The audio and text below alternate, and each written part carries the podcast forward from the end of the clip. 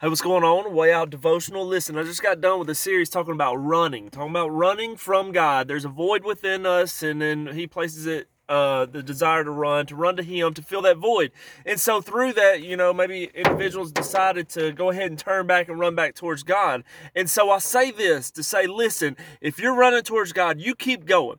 No matter what. I don't care what life is throwing at you. I don't care if you fall down. Listen, get back up. I don't care what happens. You get back up. A small step towards God is big steps in the kingdom. Keep going no matter what. And so it takes me to Galatians 6. In Galatians 6, 7 through 10.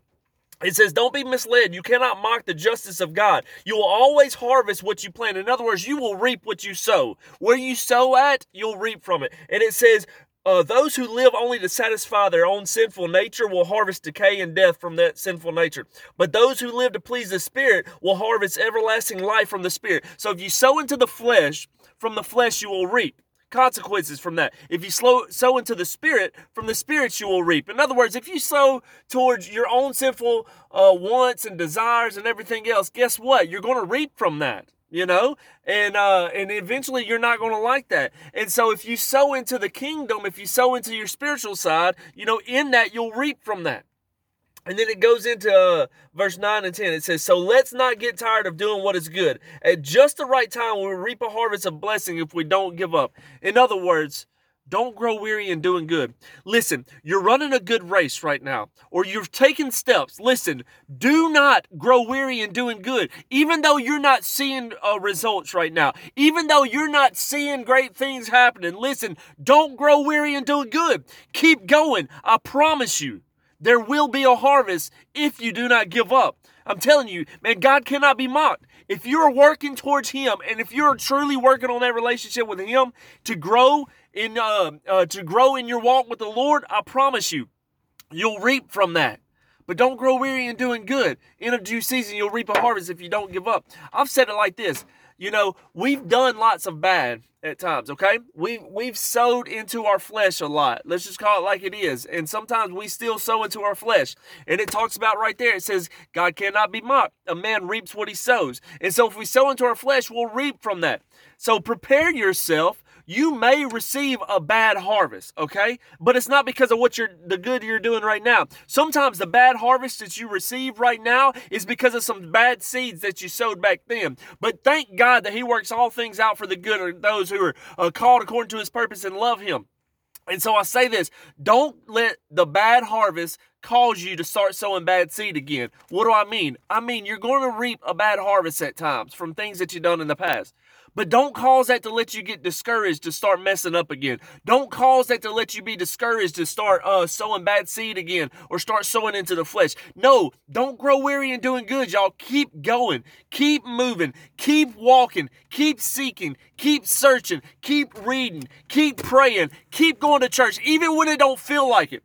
Even, listen, I was talking to somebody the other day and they were talking about man and sometimes i even just get in my word and, i'm not even getting anything out of it you know? And so just don't even want to read it no more. Listen there will be times. There will be times that you read this bible and you won't get anything out of it at times and you'll just kind of you, eh, you it's doing something but you don't see it but you you're just like man i ain't getting nothing out of it. Keep going Keep reading, keep seeking. I promise you, you will eventually get something out of it. Maybe you got a daily devotional time that you take to spend time with the Lord. Sometimes you you know it's just going to be mundane, but don't let that cause you to stop, man. You keep going, keep seeking.